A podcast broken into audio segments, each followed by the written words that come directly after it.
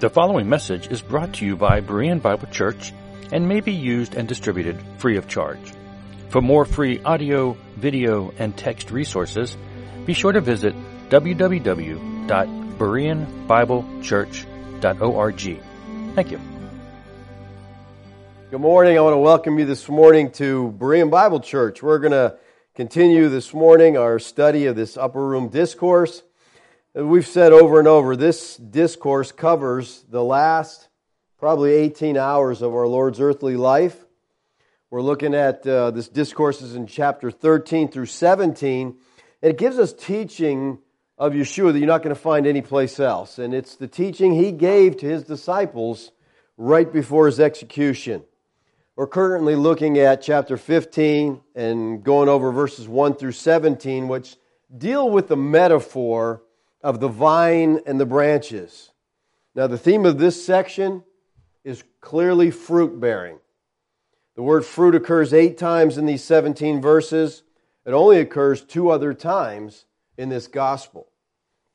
Now, it's my understanding that this passage on fruit bearing deals with the subject of discipleship. Fruit bearing is a mark of discipleship. Look at verse 8. He says, By this my Father is glorified, that you bear much fruit, and so prove to be my disciples. So, by bearing much fruit, we give evidence to being the disciples of the Lord. Now, disciples is from the Greek word mathetes, and it literally means a learner or a follower. I have made the distinction between a Christian and a disciple. I think there's a difference, and I think this text bears that out. A disciple remains a disciple as long as he or she continues to follow the instruction of their teacher. When a person stops following, they cease to be a disciple, because a disciple, that's what it means a follower, a learner. All right, the Lord says in verse 3, talking to his disciples, already you are clean because of the word I've spoken to you. Now, by this word clean, he's meaning they're believers. They have been cleansed. If you go back to chapter 13, which we're not going to do, we've done it plenty of times before. Chapter 13, verses 10 and 11, we see that the word clean here refers to salvation. He tells them back there, You're clean, but not all of you. Why not all? Well, because Judas was still there. Got rid of Judas, they're all clean, all right? I don't really see any other way to take this verse than Yeshua telling those who's speaking to that they're saved. So Yeshua then tells those who are clean, those who have believed, those who are his children, he says, Abide in me. So he is commanding believers to abide in him. So those who are believers, those who have eternal life, which they can never lose, are told to abide in Christ. There's clearly a distinction between believing and abiding because they are believing. Now he says to those believing, Abide in me. But so many people see this as nothing different than just being a Christian.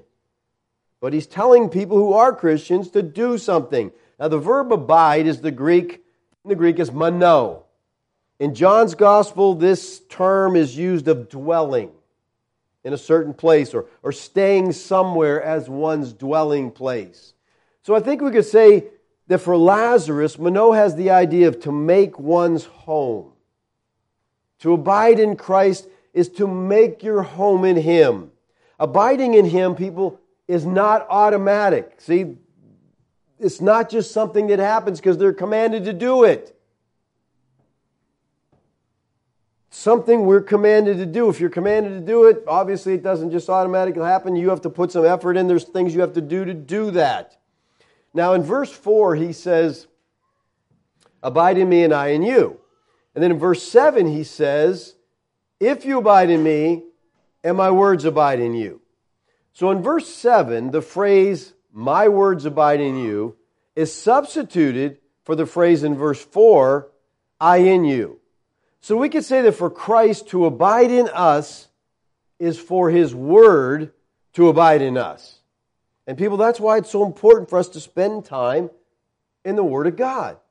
Christ can't abide in us if the Word is not abiding in us. It's just not going to happen. You have to spend time in the Word of God. Now, in verse 9, Yeshua says, Abide in my love. So, how do we do that? How do we abide in His love? Well, He makes it clear we abide in His love when we keep His commandments. Verse 10 If you keep my commandments, obedience, as we said earlier, that's not a dirty word, people. We act like, well, if you're under grace, you can't obey anything. No, we are to obey. If you keep my commandments, you will abide in my love, just as I have kept my Father's commandments and abide in his love. Now, if you keep my commandments is a third class conditional sentence, which means potential action. Maybe you will and maybe you won't. Maybe you won't keep my commandments. Now remember, he's talking to believers. Now there's also this idea that if you're a believer, you're just going to automatically obey and do everything right. Well, not according to this. He says, maybe you will and maybe you won't obey. If you do, then you'll abide in my love. Remember, Yeshua is addressing his own disciples who are clean, who are believers. So those who are clean, those who are believers, may or may not keep his commandments. And if they don't keep his commandments, they will not abide in him or in his love. It's not assumed that all believers are going to abide. It's not assumed at all. So there must be some distinction between believing and abiding. Because you abide by keeping the commandments. You don't believe by keeping the commandments. You believe as an act of grace that God gives you faith. He says, These things I have spoken to you that my joy may be in you and your joy may be full. So, why was Yeshua saying these things to the disciples? He was saying it so that his joy would be in them and that their joy would be full. These things is everything he's just said in the previous 10 verses. The truths of abiding in Christ, keeping his commandments. Believers, to abide in Christ is to have joy. To live in obedience to the Lord's commands is to have joy. Joy doesn't come from doing your own thing, it comes from abiding in Christ. Real joy, real peace comes from that relationship. All right, now we're going to start with verse 12, and that was just all review. And deal with this last section here. I really hate that we had to break this up so many times because it's one section, but I think, you know, I know you didn't want to sit here for four hours, so I had to break it up. All right? This is my commandment that you love one another as I have loved you. So Yeshua here is summarizing his teaching with the command to love one another. And here we see the reference to the commandments, plural, in verse 10. You know, he said these commandments in verse 10. And now he reduces to the singular commandment, my commandment. The disciples are to love one another. This is a present active imperative showing that love is to be the dominating, constant activity in our relationships. Yeshua is repeating his command found in John 13 34, and he's going to repeat it again in verse 17. Three times in this discourse, he tells them to love one another. This is not a suggestion, people. Okay? This is a commandment. You cannot live out the Christian life. You cannot abide in Christ. You cannot be a disciple of Christ without a commitment to loving other people. We've got to see that. We've got to understand that. The, the dominance of love in the Christian life. That's what we're called to do. It's the most love's the most significant attribute that we can offer to the world. We need to love one another. To not be a loving person is not some small character flaw, it's to break the greatest commandment. It's not to love God. So we need to understand that love is a requirement. Now, Lazarus uses the word love seven times in this context. You know, for Hebrews, the numbers are very significant. Maybe he's drawing, trying to draw attention to the, the significance of seven as the number of fullness, the number of completion, the number of spiritual perfection. We're called to love. Now, notice what Christ, notice that Christ says we are to love as I have loved you. Now, in less than 18 hours, he's going to show them the depth of his love by making the supreme sacrifice and dying for them. After that, they'd not only have his command to obey, they'd have his example to follow.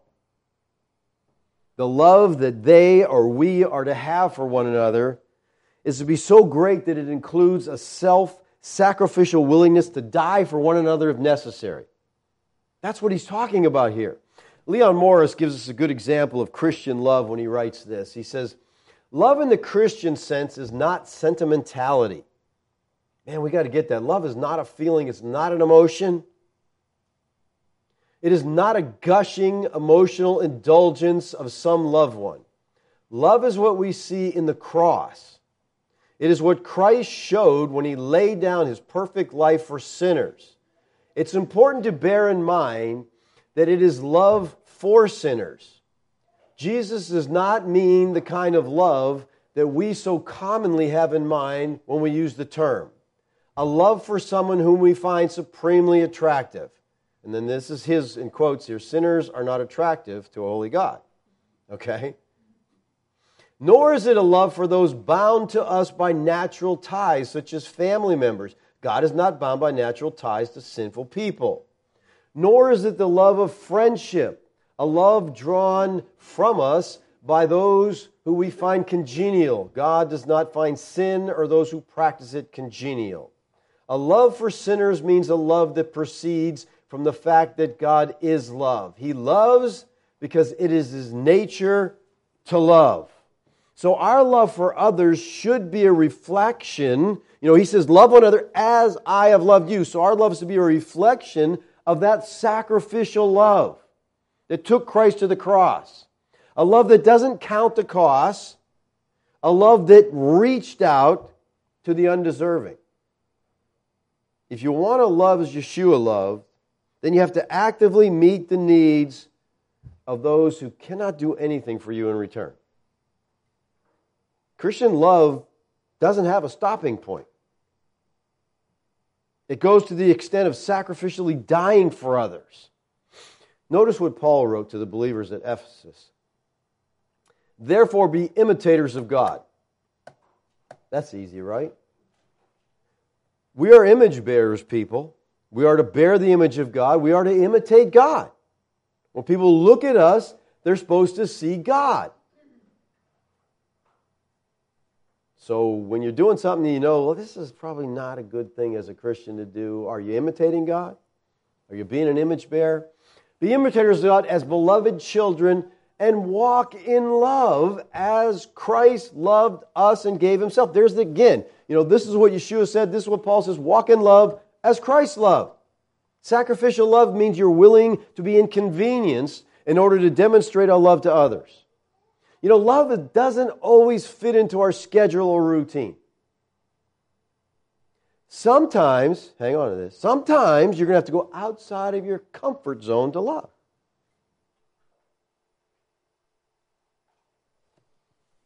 Two of the men I, I think this is kind of comical. You know, he's, he's commanding these disciples to love. And we know that two of the men he were talking to there was, was Matthew, the tax collector, and Simon the zealot, right? Now think about that. These guys are there, and he said, You guys got to really love each other. The zealots were a radical political party whose main objective was getting Rome out of the Holy Land, out of Jerusalem. Get Rome out of here.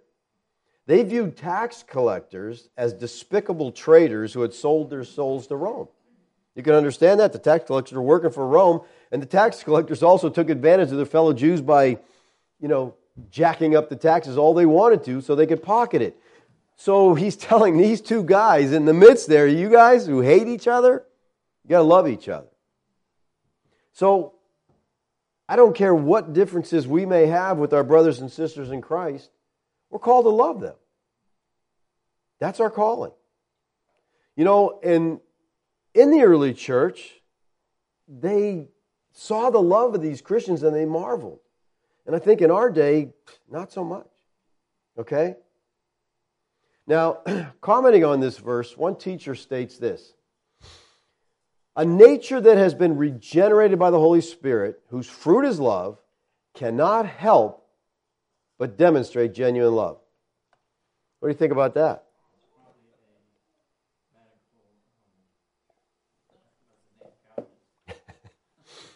you can't help but demonstrate love, right? Do you find that in your life? I just can't help but love everybody around me. Um, that's, hmm.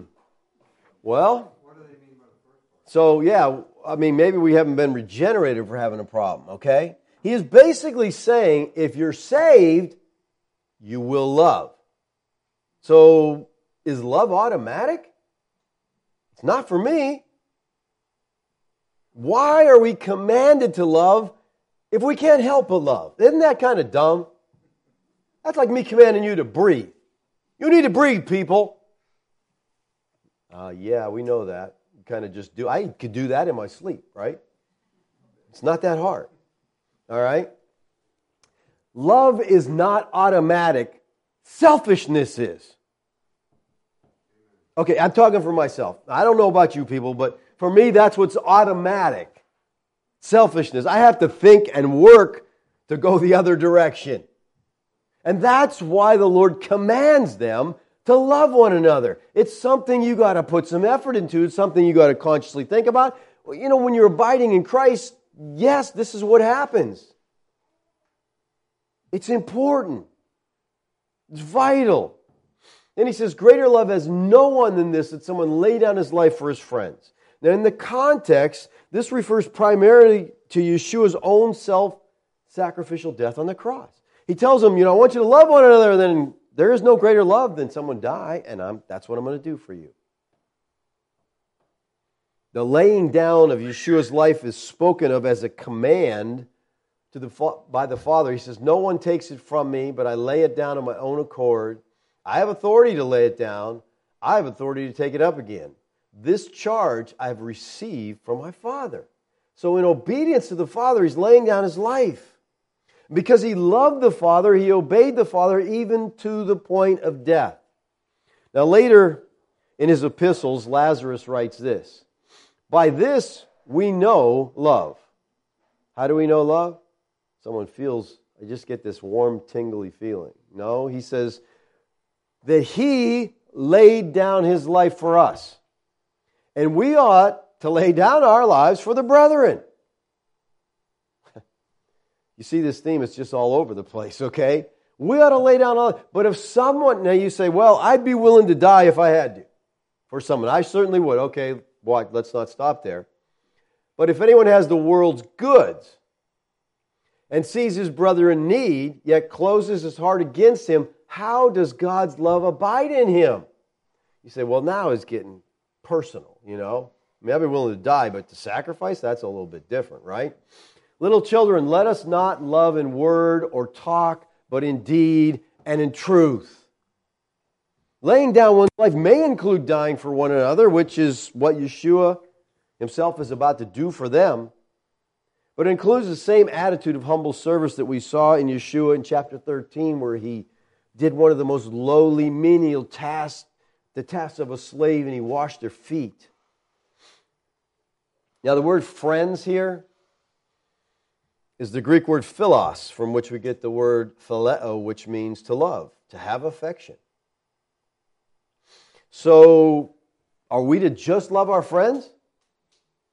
I mean, people say, well, that's what he says here in this context. That's all we have to do is love our friends. Well, in this context, he's talking to his disciples about their need to love one another. In different contexts, we find him telling us we have to love even our enemies.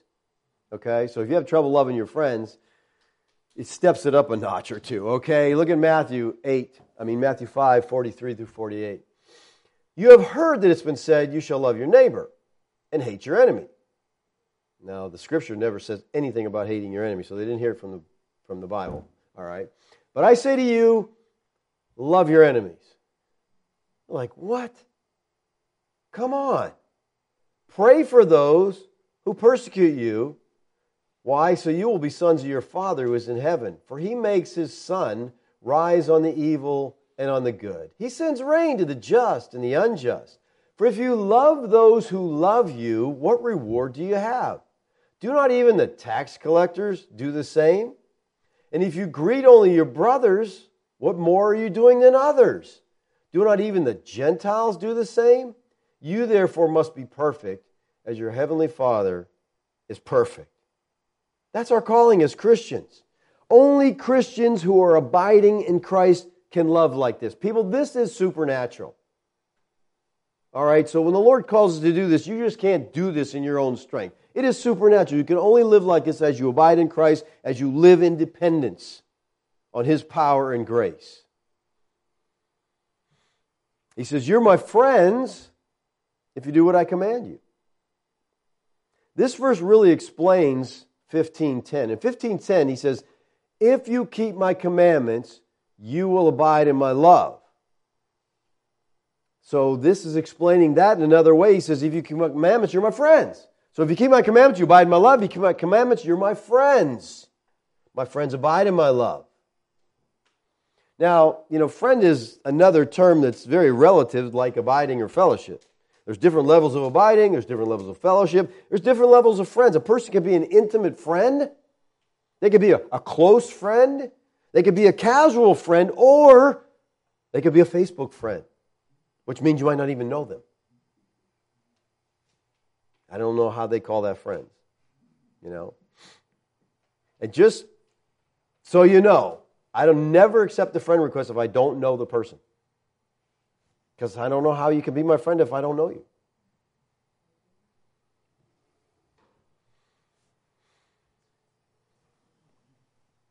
If you're my friends, if you do what I command you, guess what? This is another third class conditional sentence, which means potential action.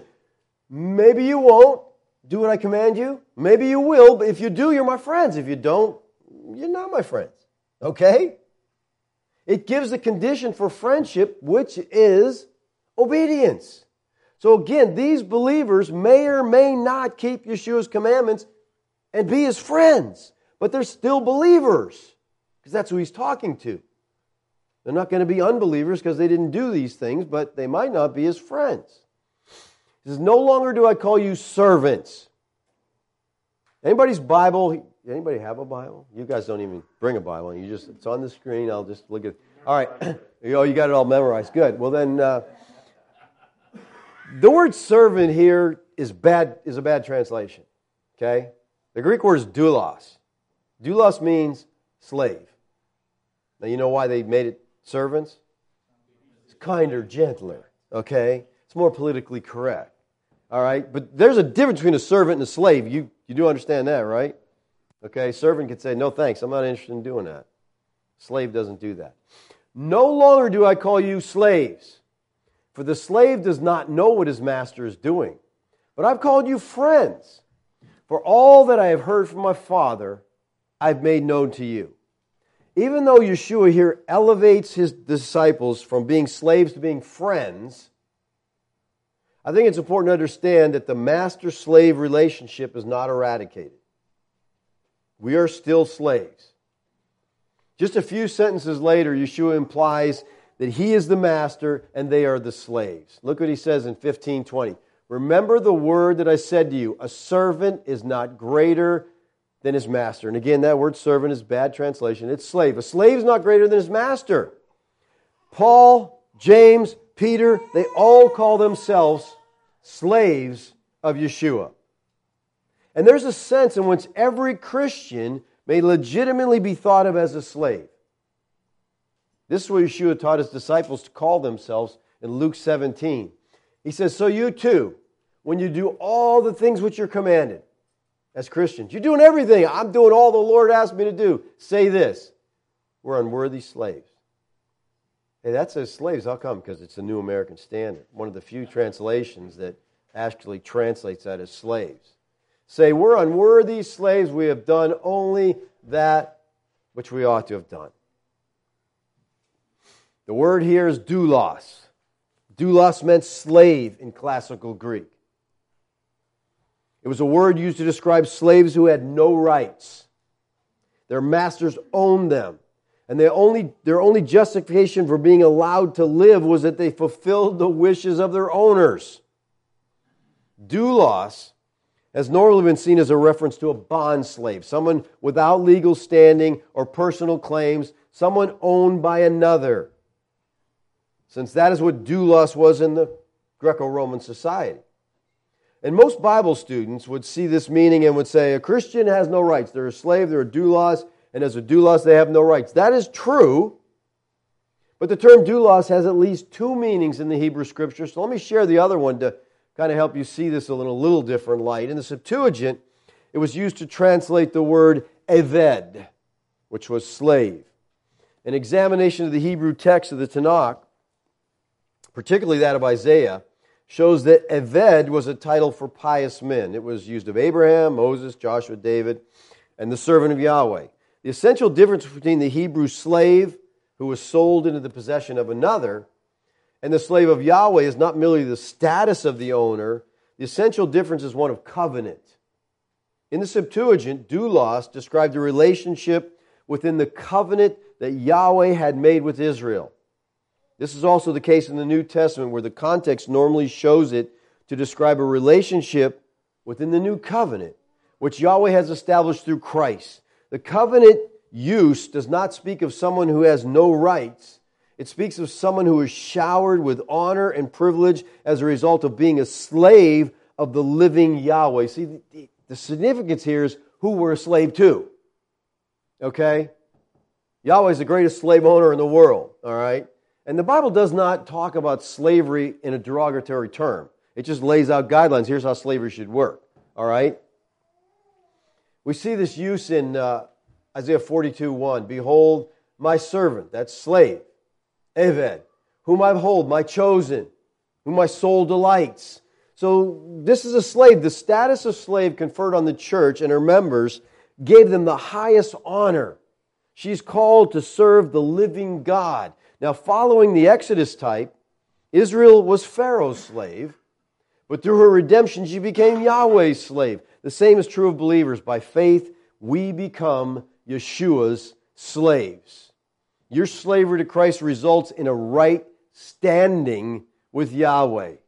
You are in union with Him who satisfied eternal justice on your behalf. And because you're His slave, you are made right with God and brought into the fellowship. Christ accomplished all that was necessary to declare us righteous before God. He says, No longer do I call you slaves, for the slave does not know what his master is doing but I've called you friends. Why? Because I'm letting you know everything ahead of time, all right? He calls them friends because now he's going to explain things to them. See, slaves don't get that right. A friend is told what the master is doing. One of the differences between friends and slaves is the degree of intimacy they share with their master. Yahweh called Abraham my friend in Isaiah 41 8. And when he's about to destroy Sodom and Gomorrah, because Abraham was his friend, he says, I guess I should let Abraham know what I'm doing. Now, to slaves, you don't have to let a slave know what you're doing, but to a friend, you let him know. So in Genesis 18 17, Yahweh said, Shall I hide from Abraham what I'm about to do? We see the same kind of intimacy with Moses. Abraham and Moses are both called the friend of God. In both cases, God revealed things to his friends that he doesn't reveal to others. And in both cases, on the basis of what God did reveal to his friends, these friends petitioned God on behalf of others, and the petition was granted. And we're going to see in our text that prayer is also connected with this idea of being friends and God, you know, revealing truths. Throughout the Gospels, we see very clearly the disciples did not understand what Yeshua came to do. They were absolutely clueless. They just felt like, a, he's here, he's the Messiah, he's going to overthrow Rome, we're going to have a set up a kingdom, it's all going to be great. They misunderstood, they misapplied just about everything he taught them. Right? But after his death and resurrection and the coming of the Holy Spirit, things changed. And now all of a sudden, they knew their mission. They understood what they were supposed to do. They understood what this was all about. And these men went on to write the New Testament. So, under the inspiration of the Holy Spirit, they've passed on to us what they've learned. And so, from the time of Pentecost onward, any saint can be an informed friend of the Lord, knowing what he's doing and why through the Word of God. He's revealed to us. We know. You know, people are sitting around waiting for him to come back. He's revealed to us. We know. He did that. Been there, done that. Yeshua proved to his disciples that they were his friends as well as his slaves, but he pointed out that a master shares his plans with his friends, but not with his slaves. He told them what was coming and thereby was treating them as his friends. And I think that Christians today can, can be too casual, though, about this whole idea of friendship with Yeshua. He, he's not our homeboy. He's not our buddy. You know, I really I cringe when I hear people talk about God. They just get in this attitude like, listen, He's Lord.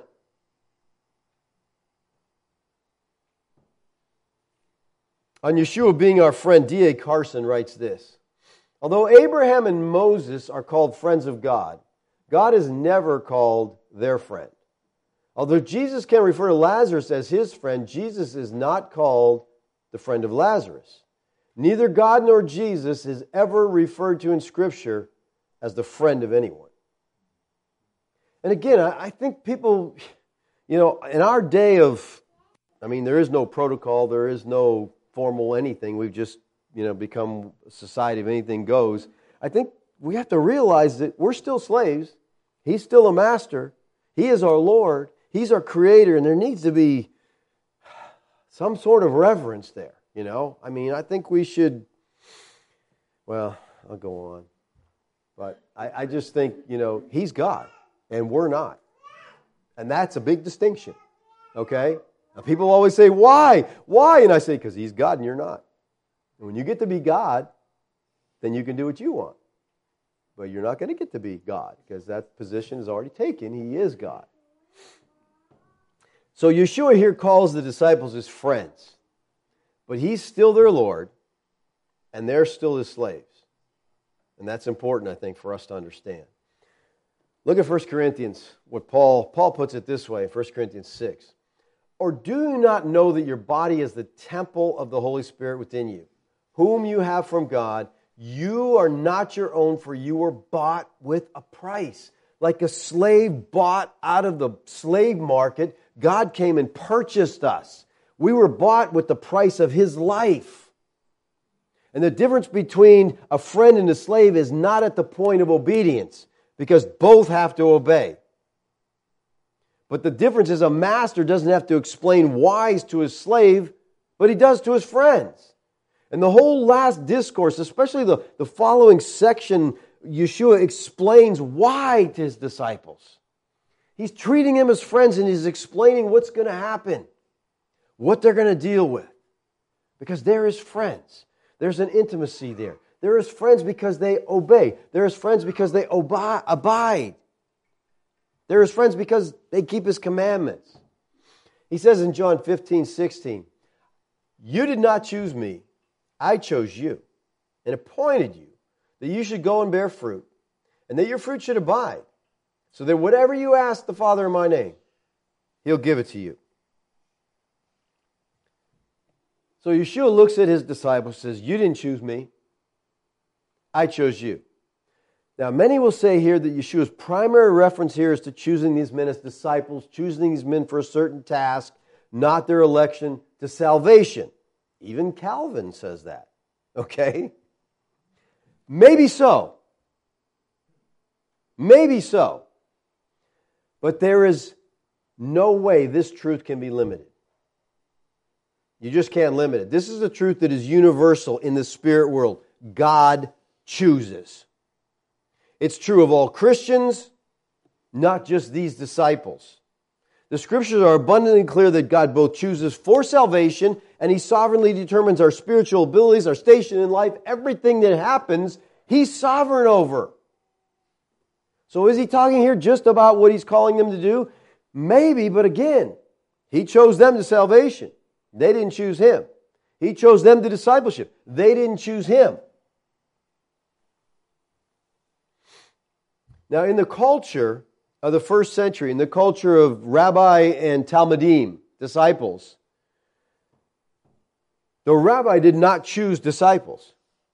A disciple would go out and he would look for a rabbi and he would approach this rabbi with this formal, lengthy thing, basically saying, Rabbi, you think I can be like you?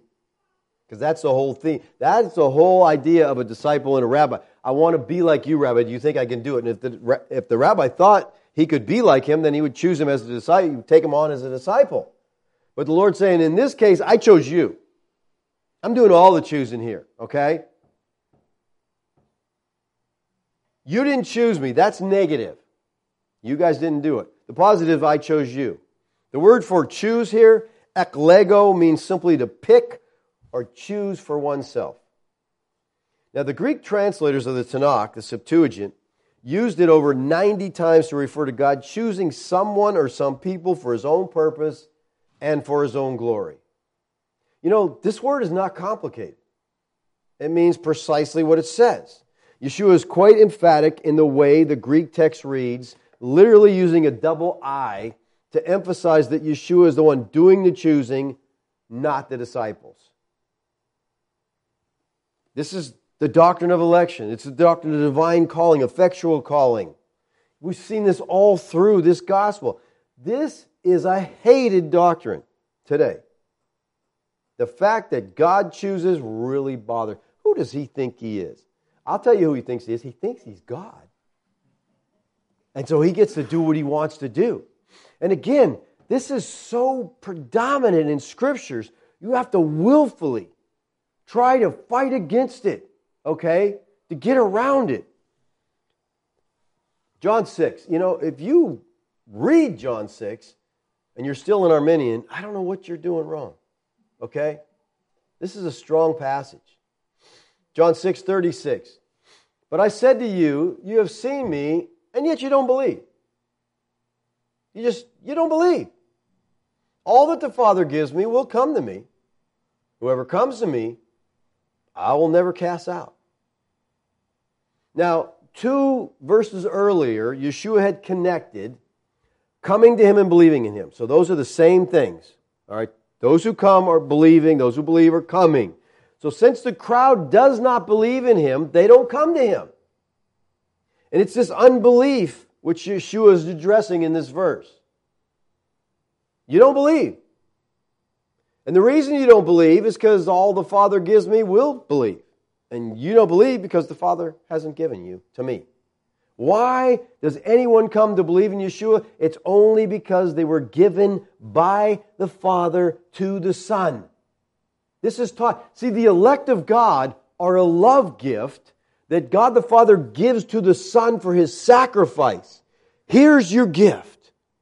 It's a certain people. Now, according to Arminianism, Christ could die on the cross and nobody come because no one chooses to. So, guess what?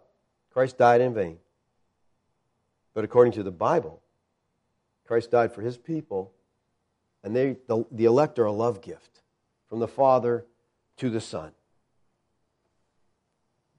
So, the reason that anybody does not believe, and Christ is talking to unbelievers here, and he's telling them the reason you don't believe, you haven't been given. You haven't been given by the Father, because all the Father gives me comes. See, the ability to believe on Yeshua requires divine enablement. It is only those whom the Father enables to believe that come. These are all the people whom the Father gives to the Son as gifts. They come. Yeshua viewed the ultimate cause of faith as God's electing grace, not man's choice. You got to be given. He says, All that the Father gives me will come to me. Now, the order here is critical, people. Yeshua does not say that all who come to him will be given to him by the Father. We don't determine by our response who will be the Father's gift to the Son. Rather, our response is determined by prior election of God. The word gives is a word of destiny, divine sovereign. All that the Father gives, come. Look at this verse. This to me is should be the end of Arminianism. Okay, it really should be because I, I I guess I need to talk to some Arminians about this and see how they deal with this. John 6, 43 and 44. Yeshua answered them, Do not grumble among yourselves. No one can come to me unless the Father who sent me draws him, and I will raise him up at the last day. Don't grumble. You can't come unless you're drawn. Who's he talking to here? He's talking to unbelieving Jews. They're grumbling because the stuff he says is hard and they're not getting it. And he's saying, Don't worry. The reason you don't get it, you're not called. Did you ever learn this method in evangelism training? You ever see a, hear a course like this? You ever been taught when witnessing to the lost, tell them you got no ability to come to God unless He draws you? No. God loves you and has a wonderful plan for your life. You know, and we just go over these four steps and do this, this, and this, and you're in. No. This is not how Christ did evangelism. In this chapter, John 6, he does everything he can to drive these people away. It's backwards today. We do everything we can to get them in under any pretense, you know? You water down the gospel so you get people to come. Christ did the opposite, he chased them away. They don't teach this in evangelism classes, they just don't. But this is Yeshua's method. You can't come unless you're drawn. No one can come. Not Jew, not Gentile. Nobody has the ability to come to him. He says, unless. This is a, there's a necessary condition. The necessary condition for someone coming to him was God giving them to him. What does God give them? He gives them ability. Simply put, God gives man the ability to come to Christ. Man on his own does not have that ability. He just can't do it. Uh, the Greek word translated here, draws, this really should end it all. Helkuo. It's used eight times in the New Testament. I would encourage you to look up every time it's used and see how it's used. Because helkuo means to draw by irresistible superiority. Hmm. That doesn't sound very Arminian. Doesn't sound like God's being a gentleman here, they would say. He's dragging people. That's literally what it means to drag. Dragging. It's not inviting, it's not wooing. I don't know what wooing means anyway. I don't know how you woo someone. But, but it's, this is to draw by irresistible superiority. It says Peter grabbed his sword and helkuo, he didn't say, Sword, I'd like you to come out, but it's your free will. I'm not going to force you to do anything. No, he just grabbed it and drew it. Now, let me ask you this why does God have to drag men to himself? They do hate him. Why can't men come to Christ unless they're drawn? Why can't they come? They're dead. This is so important. Ephesians 2 1. And you were dead in trespasses and sins. Verse 5. Even when we were dead in our trespasses, made us alive together with God made us we were dead and God made us alive. Now Paul is using an analogy here of death. You got that? Right? Dead, we know dead. When Paul says they were dead, you know what he means? Dead. I know that's heavy, right? But that's what he's saying here. Now, their spiritual condition is analogous to being physically dead. That's what he's talking about. He's talking about their spiritual condition. So they're dead. To be dead is to be lifeless. To be dead is to be unable to help yourself, right? That's why he's using this analogy. It, it helps us really clearly see what's going on. To be dead is to be absolutely powerless. I can't do anything. To be dead is to be beyond hope apart from the supernatural. Right? And we've seen dead people come to life. We saw that happen with Lazarus because God can do whatever he wants to do. And it's supernatural. Physical death is the inability to respond no matter what the stimulus is. It means physical death means you can't react. You've been to enough funerals, and so have I, to know what physical death is. And it doesn't matter the, what stimulus you apply to a dead corpse, they don't feel conviction, they don't get upset, they don't, you know, feel anything because they're dead. That's the analogy. Again, he's talking about the spiritual life of this person is compared to a dead person.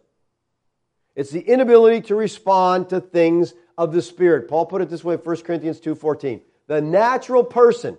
Natural there is the Greek word psychikos. It's only used one other time. It's used in Jude and it means without the spirit. So the person without the spirit, he's just a natural man, just a regular old guy, does not accept the things of the spirit of God.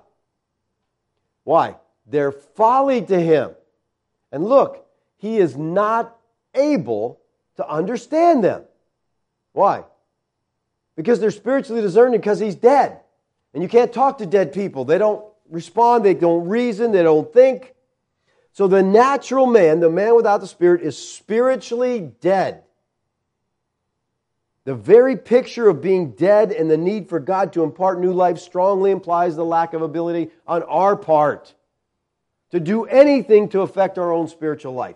That's so important when you understand dead. Dead is you don't do, you don't respond, you don't hear, you don't act, you don't, you're dead. Now, notice what Paul is not saying. He's not saying you are handicapped. He's not saying you're sick. You're not feeling too well. He didn't say that you're misguided by your social surroundings. He said, dead. And not like on Princess Bride, mostly dead is somewhat alive, okay? We're not talking about mostly dead, we're talking about dead, dead, okay?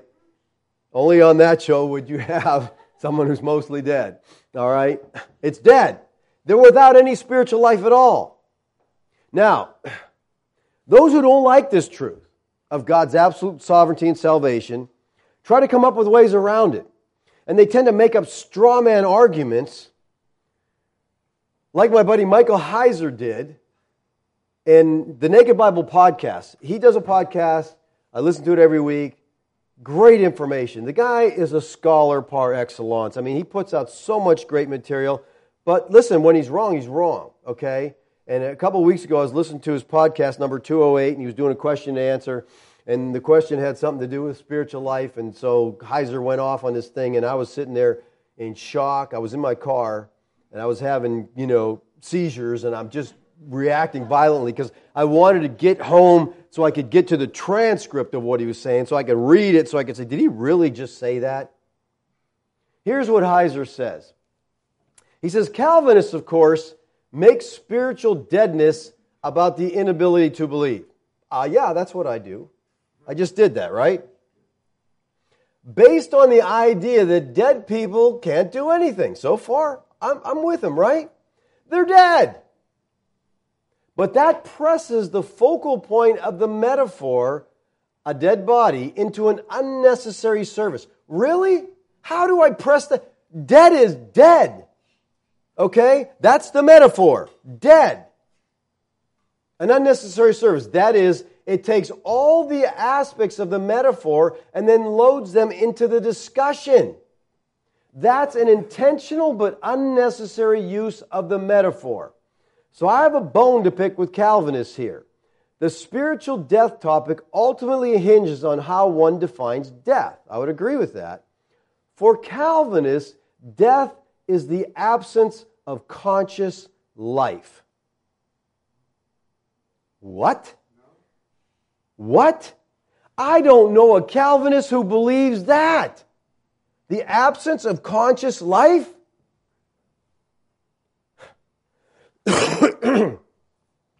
Consciousness, just in case you don't know, is being aware of your environment. I'm conscious, I'm aware. Unregenerate people are very aware of their environment, their body. They're aware of all kinds of things. You know what they're not aware of? Spiritual things. The Bible says that. They're dead. Spiritual dead men, they're aware of their environment. And I love it. He says, You see what they did there? No, they didn't do anything there. You did that there. Okay? No Calvinist. This is what's called the straw man argument because no Calvinist believes this. No Calvinist says an unregenerate person is not even conscious. They have no conscious life. What? Heiser continues. In other words, if you define spiritual death based on all the elements of a dead body, no, no Calvinist defines it as all the elements. Dead body doesn't respond to anything. We're saying a person is spiritually dead. They're dead to the spiritual environment. They have no consciousness of God or spiritual things. They have consciousness of all kinds. They're very self aware, hugely self aware, because that's all they got is self. A dead body obviously has no conscious life. Oh, okay, yeah, they, they don't. If that's how you frame spiritual deadness, and we don't, that you're unable to believe because dead bodies don't do anything and they can't make decisions. That's true, and he's using it in the spiritual sense. But Calvinists don't define spiritual death based on all the elements. Man is spiritually dead. He can't respond to God. Heiser goes on to say, you have human beings that are no longer self aware in a Calvinistic system. What? Do you know, un, do you know any unsaved people? Do you think they're self aware? Like I said, that's all they're aware of is self. It's all about them. They're self aware, they're focused. On what Calvinistic system? I talked to a bunch of guys that are Calvinists after I listened to this because I thought, am I going nuts here? Is this really saying what it's saying? This is a total straw man argument. Listen, he is way smarter than this. I don't get it. I don't get it. No Calvinist believes this. And if you're going to come up with an argument against Calvinism, make it biblical. Don't make it say things that Calvinists do not, never have, ever will say. This is a spiritual argument. When the Bible says man is dead, they're not talking about he's physically dead. No because he's talking about dead. You know what Yeshua said? Let the dead bury the dead. Well, how are they going to do that?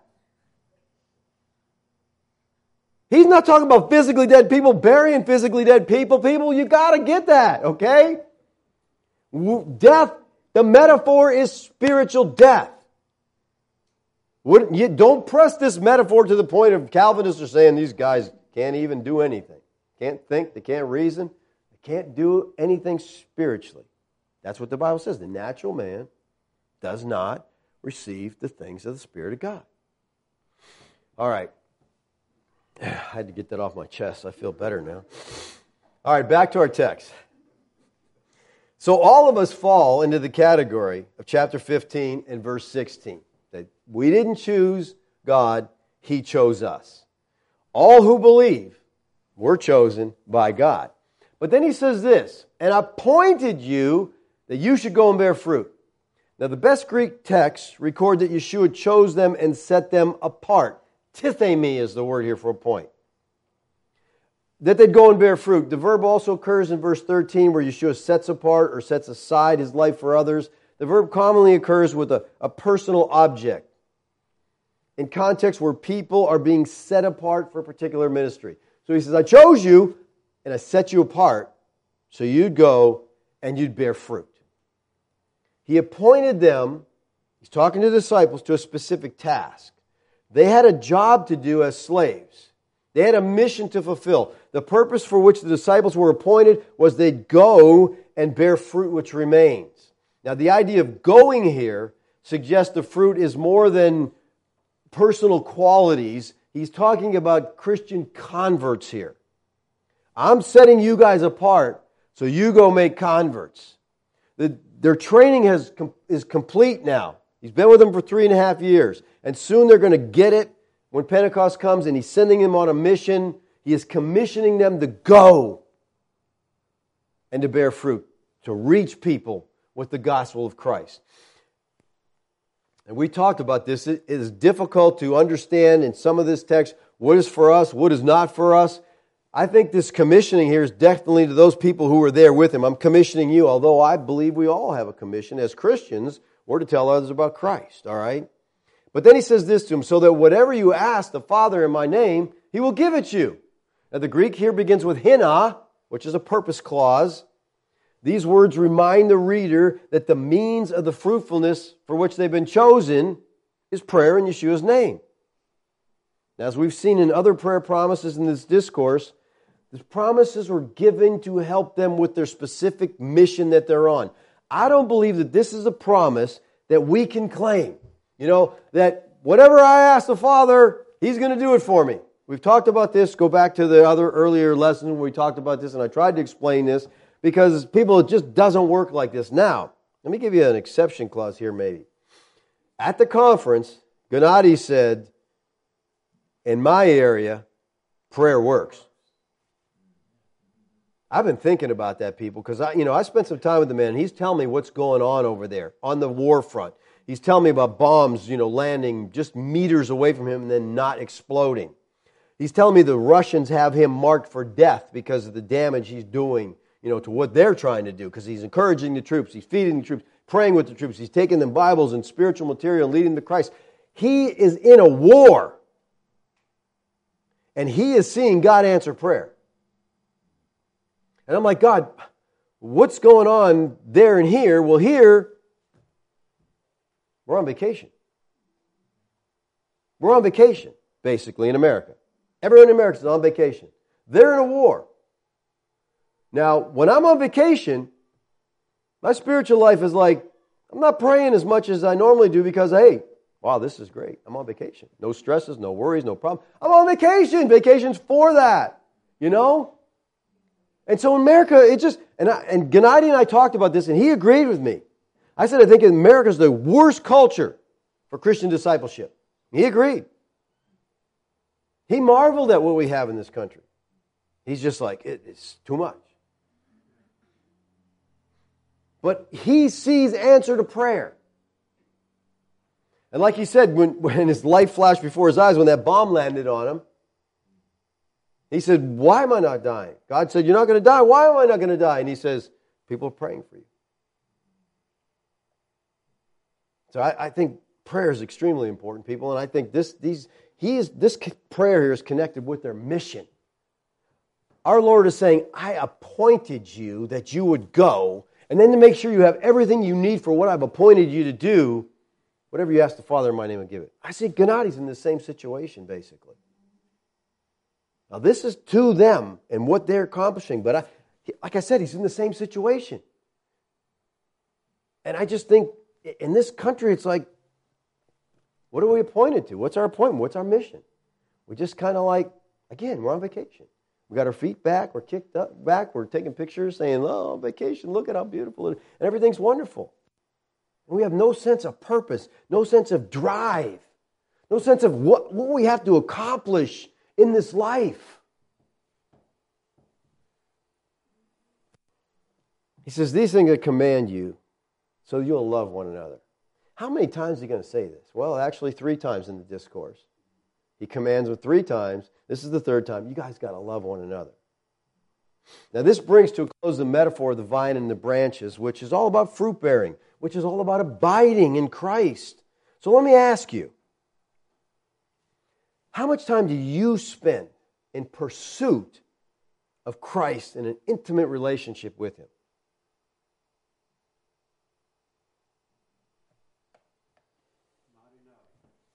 Amen. I, I don't think this abiding thing was for them, and you know we just no. I think we are called to abide, to have this. You know, and Gennady shared with me He's a preacher. He's got a church over there. He said, when I started going to the war front, he says, the first time I went there, I came back different. He said, I'm not the same person. He says, before, you know, I had a relationship with the Lord. I did this. I studied. I taught. I did. He goes, I came back. He says, my relationship with God is so different. It's so personal. It's so intimate. Because when you're facing death, it's like this is a different world. You know, I'm not on vacation anymore. So, how much time do we spend in the pursuit? You know, people over there where Gennady's from, they pray, give us this day our daily bread. Why? Because they don't have food. What American would pray that? I got a refrigerator full of stuff. I got a cupboard full of stuff. I got MasterCard and I got 20 grocery stores within walking distance. Okay?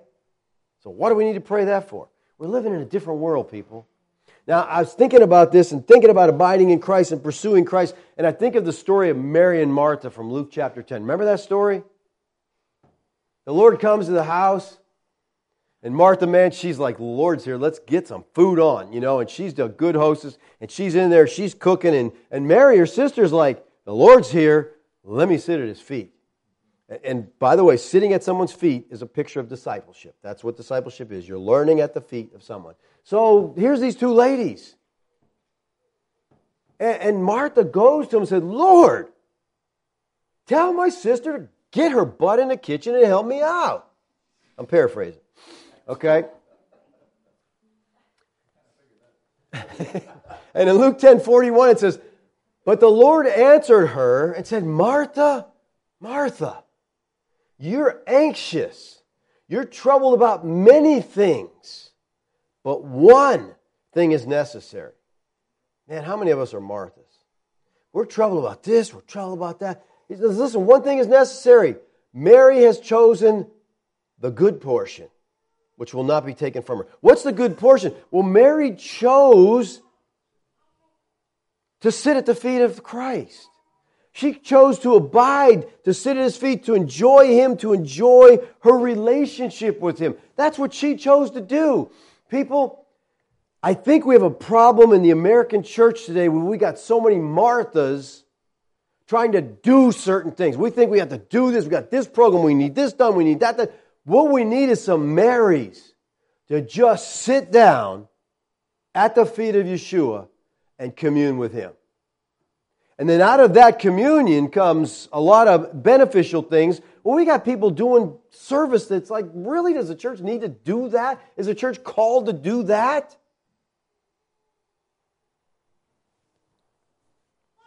I really think the church's calling is to teach Timothy, Paul told Timothy, they're to be the pillar and the ground of the truth.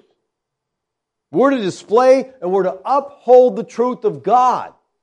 That's what the church is to do. It's not doing that today. It's entertaining.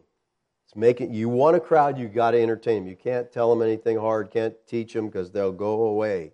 Okay? But people, we need some more Marys. We really do. We need to just sit at the feet of Christ and learn from Him. We need to abide in Him because there's a lot of things to be anxious about. But there's only really one thing that's necessary, and that's that communion relationship. And I think even in this environment that we live in of prosperity, I think we can have an intimate relationship with Christ, but I think it's more difficult. I really do. Let's pray. Father, we thank you for this morning, for your text. Oh, Lord, I thank you for your patience with us. Lord, we, the church today has so perverted so much of the Word of God that it's almost unrecognizable. Give us the heart of Bereans, Lord. Help us to search the Scripture. Help us to evaluate things that we hear. Thank you, Father, for your grace to us. Amen. All right, questions? Comments?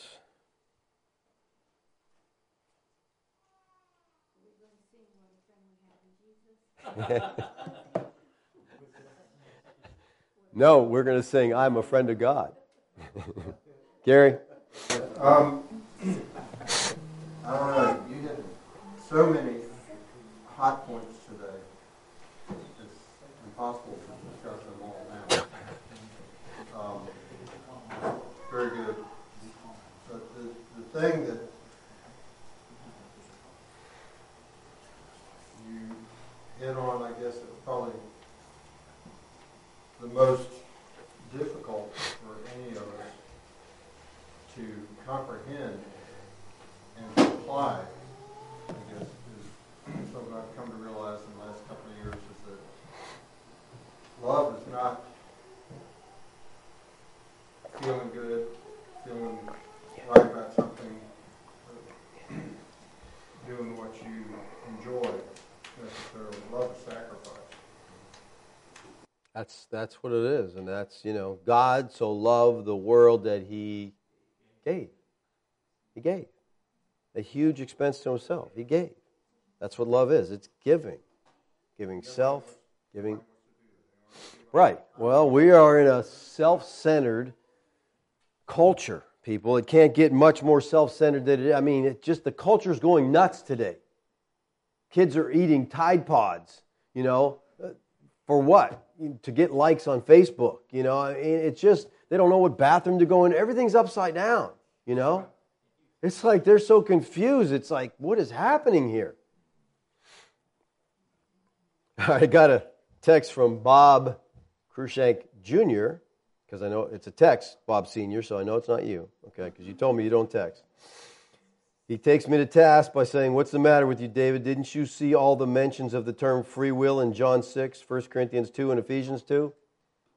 No, I didn't see him, Bob. and not, neither did anybody because they're not there. Bob's just being facetious. He's making a joke here. There's nothing in there about free will. Um, we have a will, people. I do not, no Calvinist denies volition. We have a will, we choose, we make hundreds of choices every day. But the concept of a free will is, is an oxymoron. Your will, in, you have to make choices in an environment that has no influences on you whatsoever. And there's no environment like that that I know of. So your will is not free, it's always influenced by something. John? Let me ask you this. And you've expressed this, although not directly to this. If I obey this much, Am I a disciple? Okay, John got a very good question. You know, the Lord's talking in this text about obedience. And, you know, if you're going to abide me, you got to obey. If, you're my, if you want to be my friend, you got to obey. So he says, how much? How much do we have to obey? And again, I think abiding is relative, just as friendship is relative. And I think the more you obey, the more you abide. I really think there's a, you know, it's not like here, there's a line here and you're the in or out. You know, I mean, we grow. We grow personally. We grow through experiences. The Lord brings stuff into our life that pushes us along the path. But the more, I think, we, we obey, the more we abide, the, cro- the closer we grow to Him. But, you know, I mean, I don't think it's a, you know, just you get to a point and you're in or out. All Christians are called to do this. We're called to keep His commandments. But the focus here, people, is love. So I don't think the church is doing such a great job on that, you know. I mean, well, we're talking about biblical love. Okay, I got a question here, a good question. Hello, David. Answer why should we pray if it's God who draws men to himself and we pray for that person's salvation? Okay, good question. So why pray if God's the one who does this? Okay, let me answer that question this way. Why pray if it's up to the person and not God? Who are you praying to? You're praying to God. God, say that. Why do we pray that way? God, stand back and maybe you should pray to that person. I mean, we pray for God to save people. Why? Because we know He saves people. You know? It's up to Him. So we pray for salvation. But yes, it's, it's up to God. He's the one who chooses. We could say why pray about a lot of things if God's sovereign. Here's because I'm going to tell you why pray. Okay, this is this is profound, so you got to write this down, all right? We pray because the sovereign Lord told us to pray. That's good enough for me. Do I understand everything about prayer? No. Are there times I cry out to God in prayer? Yes. Are there times I think, what's the point of it? Yes. But I know we pray, and I see answers to prayer in the Bible. I see men pray. And again, I, I, told you my definition of prayer prayer is a declaration of dependency. Whenever I ask God for something, I'm saying, I need you. That's a good place to be in. That's a good place to be in. Because if you're not in that place, guess what? You're proud. I don't need you. So prayer is a declaration of dependence. I need you, God, in every situation. And the more needy you are, I think the more answer you're going to see. And that's, that's the case with Gennady. He's in a situation where, God, if you don't do something, a lot of people die. And he's seeing God work in that situation. Seeing him work.